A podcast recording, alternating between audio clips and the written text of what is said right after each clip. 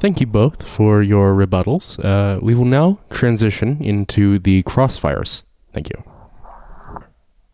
For 20 minutes. Thank you. All right.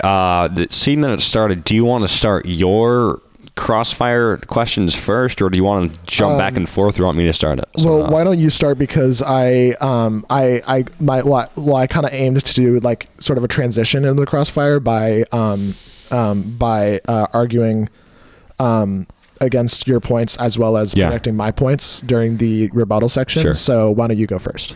Yeah. So my understanding is that you say that these are different religions. So let's talk about, so we have Judaism, Christianity, and Islam. These are different religions, but they are all tending towards the same God, but the religions are made by humans. So I'm wondering, what mechanism do you use to determine what is made by humans and what is made by God in these religions? What I think is made by God versus what is made by humans can be defined as like what is supernatural, you know? Something that like science cannot explain is very obviously made by God, or at least in my eyes, it's obviously made by God. Things like religion that have structure and whatnot to them, like things that can obviously be explained by science and especially mental science, are very obviously made by humans. Like these rules, these sets of things. Oh, excuse me. Even though many religious texts will say that these rules were given to them by God, I think most of the time that is kind of heresy, and that I really don't think that a loving, all-powerful God would give us a large set of rules to follow and just be like, okay, if you follow these, you'll be good. If you don't follow these, that's bad. You're going to hell, you know? But yeah, it just seems very counterintuitive to me for a loving God that is accepting of all people as they are, like the God in the Bible says. He says, "Come as you are," or that. Well, that's what Jesus says, but Jesus says, "Come as you are." You know, so a all loving God that accepts everyone for who they are. It does not make sense to me for that same God to give us a large set of rules to follow and say, if you don't follow these, you go to hell, you know? Yeah, so could you maybe give me... I don't know what this is. Could you maybe give me like one example? How about two examples per religion? So one example of something that you think is divinely inspired in each religion, and one example of something that you think is created by humans. Well, okay, so I'll start with what I am most knowledgeable with Christianity. I think something that would be divinely inspired, like I said before, was like "come as you are." That sort of phrase. I think is something that you can tell, okay, this is divinely inspired, because I really just think if it checks out with the message of God being a loving God, then it is divinely inspired. So like something like "come as you are" is very, very much like loving. Okay, this is the God we are talking about here. You know, there's no conflict. An example of something that would be like, that would be not as divinely inspired. What's the book I'm looking for? I don't want to say Deuteronomy. What's the one book in the Bible that has like, it's just a set of rules, really? It's not Deuteronomy, is it? I feel like it could be Leviticus. Leviticus, thank you. So I think something like the book of Leviticus is something that I actually don't think is divinely inspired. Believe me, like, don't get me wrong, there are many books in the Bible. Most of them are divinely inspired. That includes the Gospels, and especially the Gospels, actually. The Gospels, I'd say, are the most divinely inspired ones, because they pretty much only teach a message of love, you know? They have been edited several times because they are the most important books in the Bible, you know? So they have been edited several times over the past 2,000 years or so, or however long it's been since the Gospels were written. But the Gospels, I'd say, are like the most divinely inspired. Something like Leviticus is, I would say, not divinely inspired at all. I think that's just straight up written by humans, because that's just a set of rules, really, you know? And that's why I think a lot of the Old Testament, a lot of those rules and whatnot. This is why the New Testament is very important in the Bible, because the New Testament basically says, okay, all those rules we taught you earlier, you don't need to follow them anymore because they're old, and Jesus came and he saved us all from sin, you know? So I'm going to try to, thank you so much for your explanation. So I'm going to try to kind of cap this off here. So my understanding is that if there is a message of love that is taught, whether the message of love is taught in Judaism, Islam, or Christianity, then that comes from God. But if there is a message of violence, whether it is Moses going around killing people, or Joshua doing that, or people being homophobic in the epistles, or Muhammad killing people, that did not come from God. Or encouraging rape. Yes, absolutely. Or like the structure of a religion, like yes. Structure and being very strident towards doctrine and a huge focus on the technicalities. Yeah, and I mean, I know this is really, really libertarian of me to say, but I mean, I'm generally someone who is not all that libertarian. I'm kind of like on the social scale of things, I'm generally pretty like centrist, but like the structure and the rules of religion are comparable to that of a government in that, like, totally, you know, all of that stuff is made by humans, many of which, even if those rules do not promote hate or even just promote love, like things like, okay, rape should be illegal. Like that's like, you know, murder should be illegal. Like those are things that promote love, because even though those are rules and are not necessarily divinely inspired, those are still rules that promote love, you know? Yes, absolutely. So do you want to ask me a question now, or do you want me to ask you another question? Well, okay. So, so my question is, I'll ask you a question. So the point I saw you making quite a lot is that, you see the differences in these religions as a difference in the God, and not necessarily the rules and things that were earthly made, or made by humans or whatnot. So you see a lot of these differences, like in how Jesus speaks or whatever. Just using that as an example. Yeah. You see those differences as a difference in the God of these three religions. Yes, assuming we're doing a Trinity. Yes.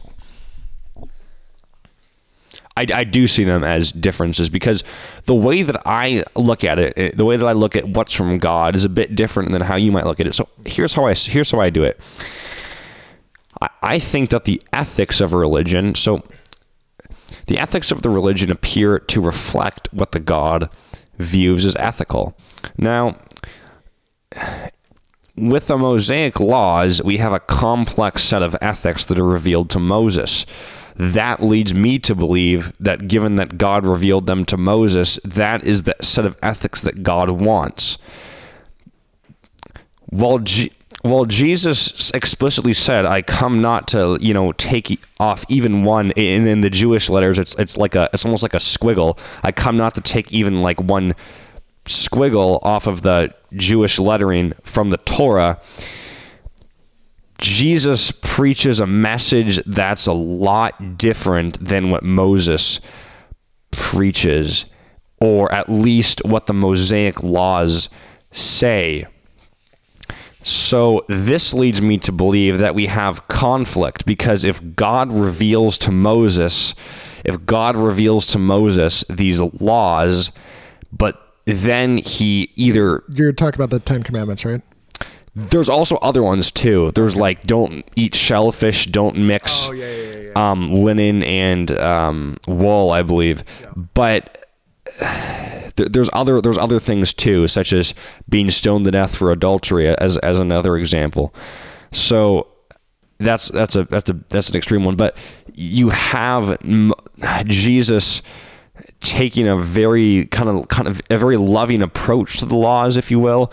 He says to the woman, I keep using this as an example, and I think it's good. We have in the 5 books of Moses, we have God reveals to his people that adulterers need to be stoned to death. That Jesus comes in and saves a woman from being stoned to death.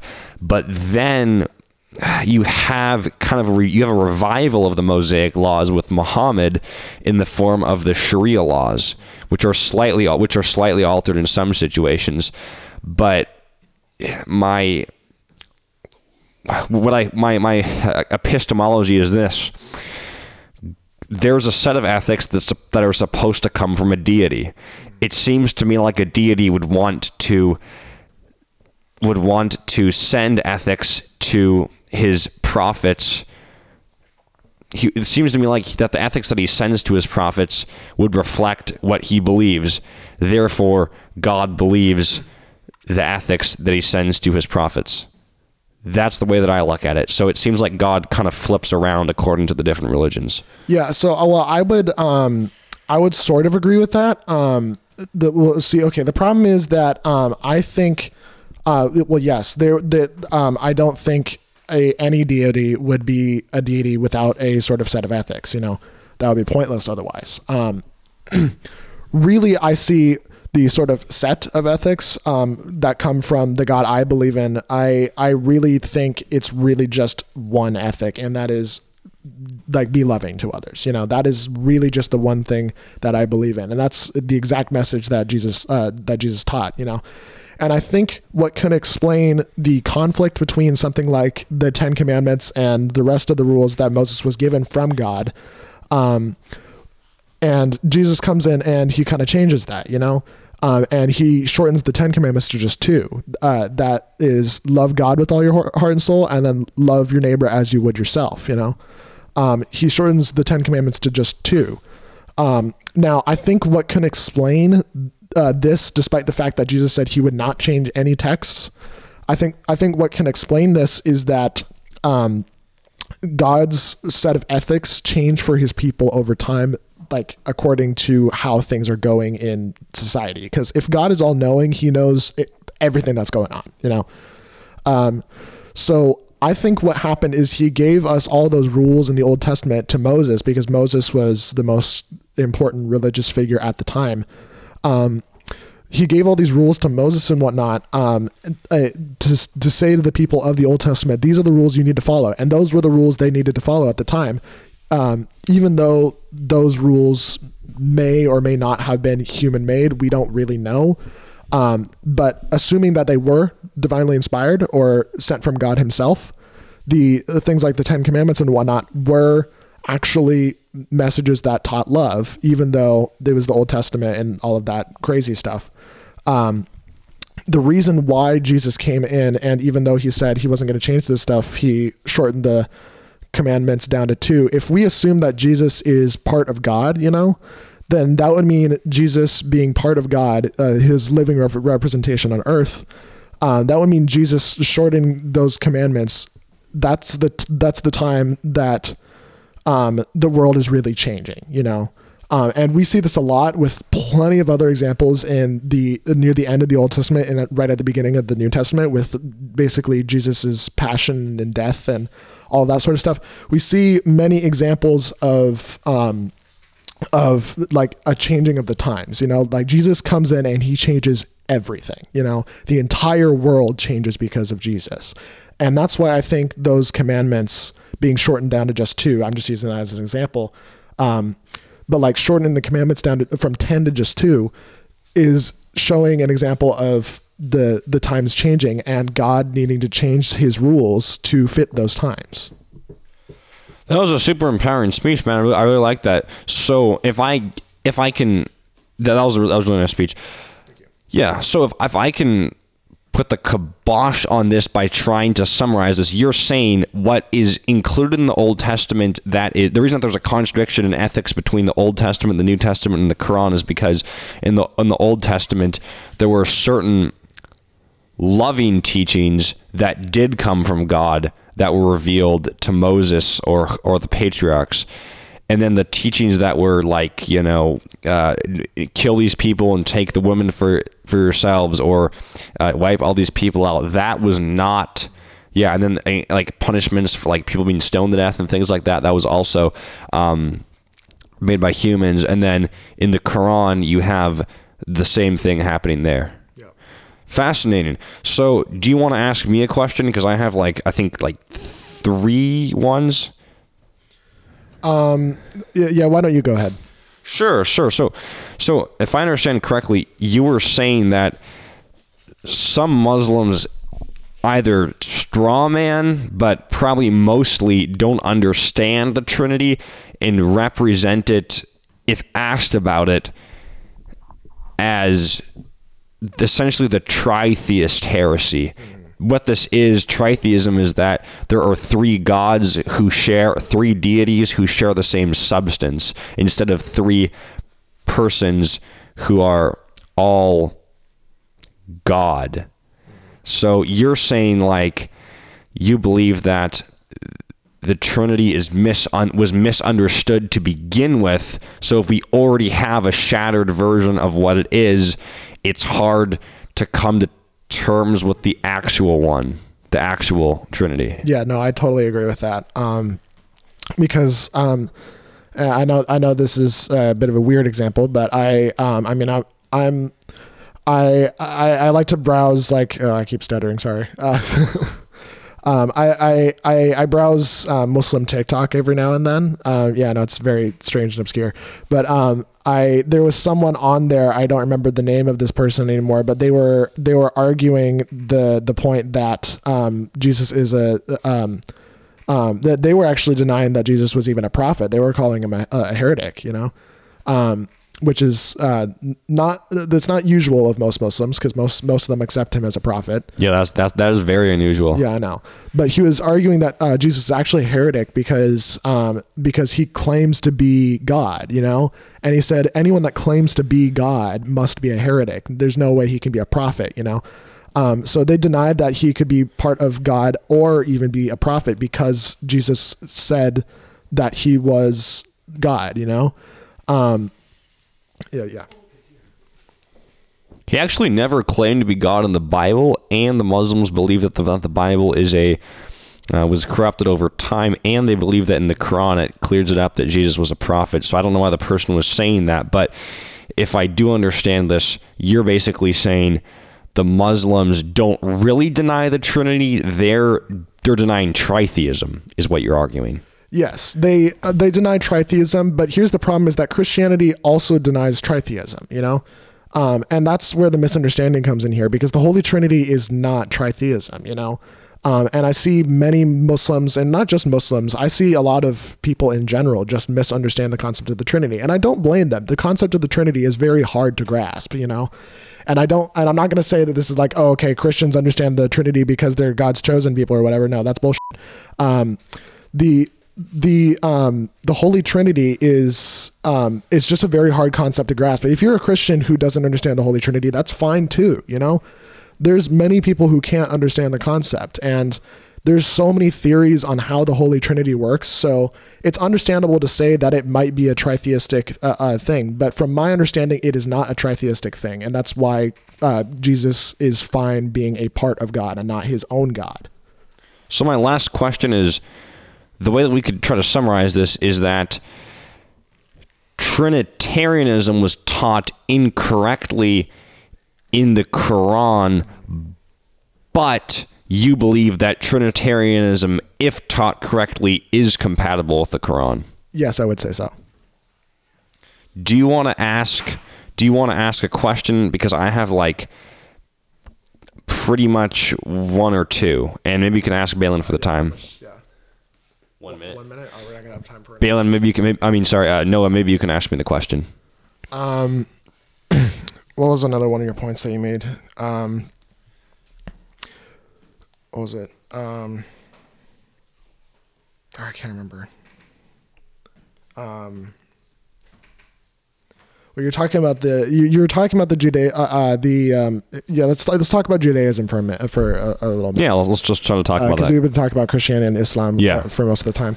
But about Judaism, you say it's a very, very exclusive religion. You know, there's a lot of initiation rituals and whatnot. So my question is, how do you see the initiation rituals of Judaism and whatnot, like the exclusivity of Judaism, how do you see that as being taught from a different God than the other two Abrahamic religions? Sure. So The way that I see it is that Judaism appears to derive from monolatry. So we have this covenant, and maybe, Balin, maybe we could try to finish up this point, if that's good with you. All right, because the timer went off. All right, so the way that I view it is that Judaism appears to have derived from monolatry. There is a covenant with Abraham. Now, unlike Christianity, in which that covenant is open, it appears to be open. Yeah, in Christianity, it's open to everyone who chooses to accept the gospel message. And in Islam, it's pretty much the same, I guess. I mean, Islam itself, I don't know about the covenant, if that ends at Judaism, but in Christianity, it extends to Christians. But regardless of what happens with the covenant in Islam, if you're Muslim, that's what matters. In Judaism, they're not seeking converts. They're not saying, they're not door knocking. They're not establishing caliphates. They're not sending missionaries. Because that's something we see like Christians and Muslims do a lot, is spreading their religion. That's something they're really big about. Whereas in Judaism, that's not as big of a thing.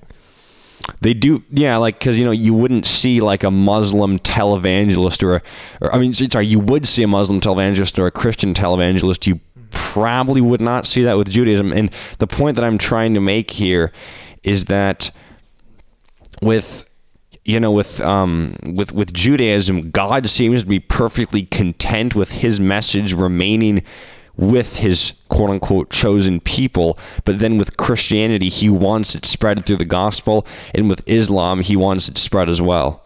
So my issue is that Judaism appears to be an ethno-religious group, a religion for the Jews that then becomes a religion for everyone once the Messiah comes and delivers the truth to all of united humanity. And then, but with Islam, it needs to be spread, and with Christianity, it needs to be spread. So my difference that I have found is that Judaism is only supposed to be spread with the Messiah, well, once the Messiah unites the world.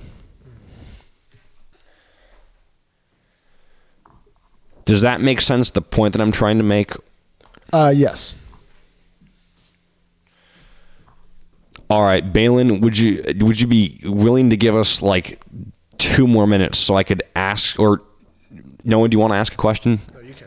Cool. So I was wondering, like, there are also other religions that are Abrahamic as well. That might sound like, wait, what? There's more than Judaism, Christianity, and Islam, but there are. Like Zoroastrianism. Zoroastrianism is not Abrahamic, but there's as some examples. There's the Druze. They are this is incredibly esoteric. There's the Alawites, and the Druze are all they're an ethno-religious group, but they're even more restricted than the Jews. They're closed. Yeah, I learned about a lot of this stuff from doing a history video on YouTube of the history of Turkey. But in that video, I also featured Syria, which at one point actually before Syria was unified. During the French colonization period of Syria, they had multiple different states. They had at one point 4 different states in what is now Syria. One of which was the state of Damascus, which was it was a sectarian. Is that the word? No. Sectarian. It didn't have an official religion or any sort of thing. Oh, secular. Thank you. The state of Damascus was secular, along with the state of Aleppo, because those were just like countries just to rule the land. But there were 2 states that were not. They were theocracies, and that was the state of Adra. I still don't know how to say it. I'm horrible. Al Druze or something? Or Alawites? No, it's Jabal al-Druze. I don't know how to say it. Or Druze. I don't know. The Druze, yeah. Yeah, but it was Jabal al-Druze. Druze might be a little bit westernized, but yeah. That was the name of the state. That was a theocracy. It was basically a whole country reserved just for the Druze. And similarly, there was the Alawite state, which was a theocracy reserved for the Alawites. So my argument, I guess, if I were to and I also like to touch on a third religion, but you have the Druze and the Alawites. The one that I wanted to say was both the Druze and the Alawites are also Abrahamic. For the Druze, but they're so much different than Christianity and Islam. Although you could argue that the Druze religion is a school of the Ismaili school, but I would argue no. But for several reasons. So my argument is that the Druze, also being an Abrahamic religion, they are incredibly esoteric. You really don't see that with Judaism or Christianity or Islam as a whole. You have the Sufis in Islam. You have people using the Kabbalah or Kabbalah, however it is pronounced. The Kaaba. Okay. No, it's Kaaba. Yeah. I think. Not Kaaba, because that would be, yeah. The Kabbalah, because the Kaaba would obviously be like the Muslim thing, yeah. No.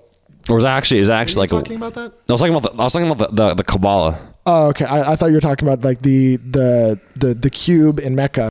What I was saying was, you have Sufism in Islam, you have people using the Kabbalah in Judaism, and then you might have a little bit of Christian mysticism, not much anymore. But for the Druze, it's entirely esotericism, and it's a closed ethno-religious community. So for the Jews, you can convert to Judaism theoretically, and there's no converting or even like leaving the Druze religion. It's an ethno-religious group. They even have their own cuisine. Which isn't different from the Jews, but seriously, like you can't join it. We the two of us could not go over there and say we want to be Druze. There was no way. Yeah. And the Druze as a whole are esoteric and they're secretive, but and they follow the teachings of their leader, who's went into occultation according to their religion. So they follow him more than they would arguably follow Jesus or Muhammad or other people, and they have more of an emphasis. They have a big emphasis on Jethro, Moses' stepdad, you could call him. And then for the Alawites, this is also Abrahamic. They worship Ali, Ali who is Muhammad's like son-in-law, I believe, and. So, and there's actually other groups of people who worship Ali, like the Yarsanis in Iran, and then also the Alawites are also incredibly secretive as well, and they also kind of run Syria. Bashar al-Assad is an Alawite, and he gave the people in Syria he gave the Alawites like government positions. So those are two examples of like. Totally different than Christianity, Islam, and Judaism that are, also Abrahamic, not to mention that the Druze believe that people are reincarnated and will be... Yeah, and that's obviously not a very Abrahamic belief. No, there's the transmigration of the soul. So the Druze believe that Druze are reincarnated back into Druze. And then the Yarsanis, who also are part of like that group of religions who worship Ali. And by the way, not all Alawites worship Ali. Some of them that are trying to be more Muslim say there is no God but Allah or Allah. But then the ones that are like more into Ali, so I guess technically more like quote unquote pure Alawites would say, there is no God but Ali. And then there's one group that follows this guy who like claimed to be a religious figure or something. But also the Yarsanis, they believe that people are reincarnated 1,001 times, and they're considered to be Abrahamic. Then you have the Baha'i faith, which is about 7 million people. It's one of the fastest growing religions on the world, and they worship both the God of Abraham and the God of Krishna, Zoroaster, and Buddha, although that's a bit of a stretch, believing that they all, because Buddha's, that can be followed secularly, and Buddha he's not really someone who really preaches about God, but more like how to live and whatnot. So you have that going on, how the God of Abraham is the same as the God of Krishna and Zoroaster. And you have Krishna, Zoroaster, the Buddha, Jesus, Muhammad, and the Bab and Baha'u'llah. The Bab and Baha'u'llah. Well, the Bab is part of Babism, which was the precursor to the Baha'i faith, and Baha'u'llah was the founder of the Baha'i faith. All of them serving as, along with like Abraham and Moses, if I mentioned them, serving as manifestations of God. So those were all examples, in my view, of religions that are incredibly different, but than Christianity, but both different from each other and different from the three Abrahamic religions which people generally think of, which are all considered to be Abrahamic. Yeah. So I'm gonna try to keep this quick, but So your question to me there is, well, I'm guessing, like these other Abrahamic religions that are very, very different from the main three. Yeah. So your question to me there is that, like, how can I confirm that those worship the same God, you know?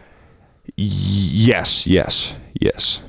Okay. So, I mean, all right, don't get me wrong. I don't really know much about the Druze or the Alawites or, no one else really knows much about the Druze or the Alawites either. Cause they have secret doctrine. The Druze or the Alawites, I mean, at least I've heard of them. Like, I know what they are. I've never even heard of stuff like Babism, but like,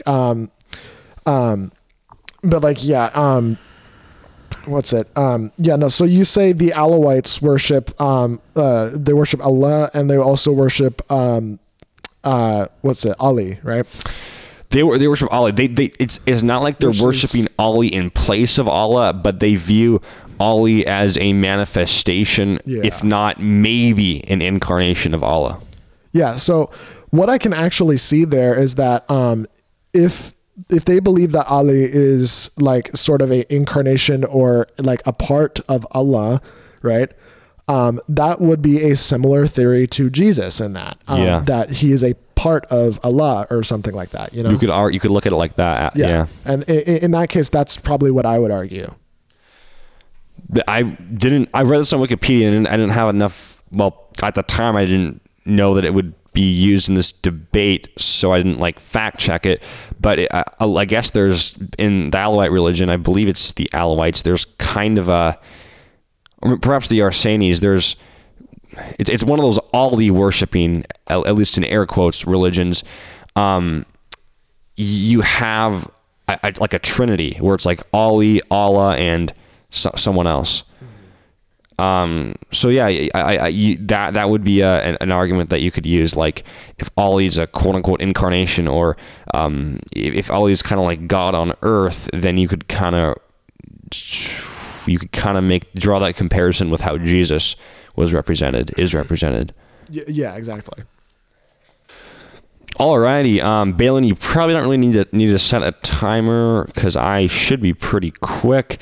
Yeah, this, I think that this debate flowered a lot of thought-provoking discussion, you know. Noah drew similarities between the religions I mentioned in the crossfire and Christianity. So, in conclusion, if I may say that, because I know there's kind of a war against saying in conclusion, it appears. To summarize my contentions, my first contention is that the ethics of Judaism, Christianity, and Islam reflect the ethics of a God who created or revealed a theology, or a religion, to his people. Then he sent along a man, or became a man, to reform his teachings, and then he sent a man to revive his teachings, is my argument, taking a look at how what was purportedly revealed to Moses in the 5 books of Moses was in contrast to what Jesus preached and then was revived by or slightly changed by Muhammad with the advent of Islam. My second contention argues that the role of Jesus is vastly skewed across the 3 largest Abrahamic religions, with Jesus seen as a heretic in most by most Jews, seen as a god, or not as a god, as we've discussed tritheism, but rather as a person, part of the Trinity, a person who is God, one of the 3 persons of the Trinity, by most Christians, or seen as a prophet by those who are Muslim, making it a bit awkward, theoretically, if you're saying that a if you're saying that a rabbi from first century Palestine is God, and then you contrast that with people saying that essentially an invisible man chose our people to one day reveal the truth of him to humanity, and then you contrast that with this very abstract, well, more abstract than the Jewish notion of God, who communicates a revived message of the invisible man who appeared or who spoke through the prophets to the Jews. So you have the God of Judaism, as I've said, being like this invisible man, the God of Christianity being among three persons, being a rabbi from first century Palestine, and then you have a more abstract deity who communicates with the Muslims in the Arabian Peninsula. My fourth contention is, my third contention rather is like which reach. So is this the God of the Jews, or is it the God of all of humanity? While all of humanity is given a choice between heaven or hell by the Jewish God only wants to have his message known to the Jews. Well, I mean, he only seems to be concerned with the message being known to the Jews, whereas, at least, well, as of right now, but then when the Messiah comes, he wants it to be known to everyone. Whereas the God of the New Testament and the God of the Quran says right now, go door knocking, or establish a caliphate. Although I'd hope none of those would happen, but unfortunately they both do happen. So that's the contrast there. You have God is concerned that the Jews know this now and everyone knows this later, versus we have the God of the New Testament and the Quran saying, this needs to be known now. And then my fourth contention was the Druze, the Alawites, the Yarsanis, and the Baha'is all being members of Abrahamic religions preach messages both differing from each other, which appear to paint God differently from how each of the religions paint God, and appear to paint God differently than from how the three largest Abrahamic religions paint God. So that is my closing statement. All right, right before I get into my closing statement, I'd like to say that this episode is sponsored by Ray Shadow. No, I'm joking. My closing statement. I'd say this is this has been a very productive debate. I generally, I'm someone who tends to really only talk about Christianity or Islam, because those are the two religions that I am most familiar with as a syncretic, and I've looked at the most. But this discussion has let me leave my comfort zone and talk about some other things, such as, well, Judaism, which I know hardly anything about. Even though I do take many ideas from Christianity and Islam, I still don't know a lot about Judaism, and there's still a lot I have to learn. Same with the Alawites and the Druze and like Babism and all of these other sort of Abrahamic religions, and even outside of the Abrahamic religions, I have been learning a lot from this podcast alone. Just listening to the episodes and now being on the podcast. I think this has been a very productive debate. I would still conclude that, or that's not the word I want to use. I would still say that, that I think, the observations that have been made today, that show differences, mostly show differences in the religions, rather than the God of these religions, which is why I'd still argue that these are, the same God we're talking about. But there are many differences in these religions that could lead one to believe that the God of these religions is actually a different God. But I would believe that it is the same God, and these differences are due to ungodly, non-divine factors that have changed things, such as sin or misunderstanding or just plain human emotion, you know? And before we go, I'd like to say thank you, Noah, for the kind words about the podcast. Yep, no problem. That has been our debate over if all Abrahamic religions worship the same God. I thank you for listening, and we hope to see you again. I am Xavier. I am Noah. And I am Balin. And this has been the Godcast. Until next time, stay tuned for future episodes. Thank you all for listening.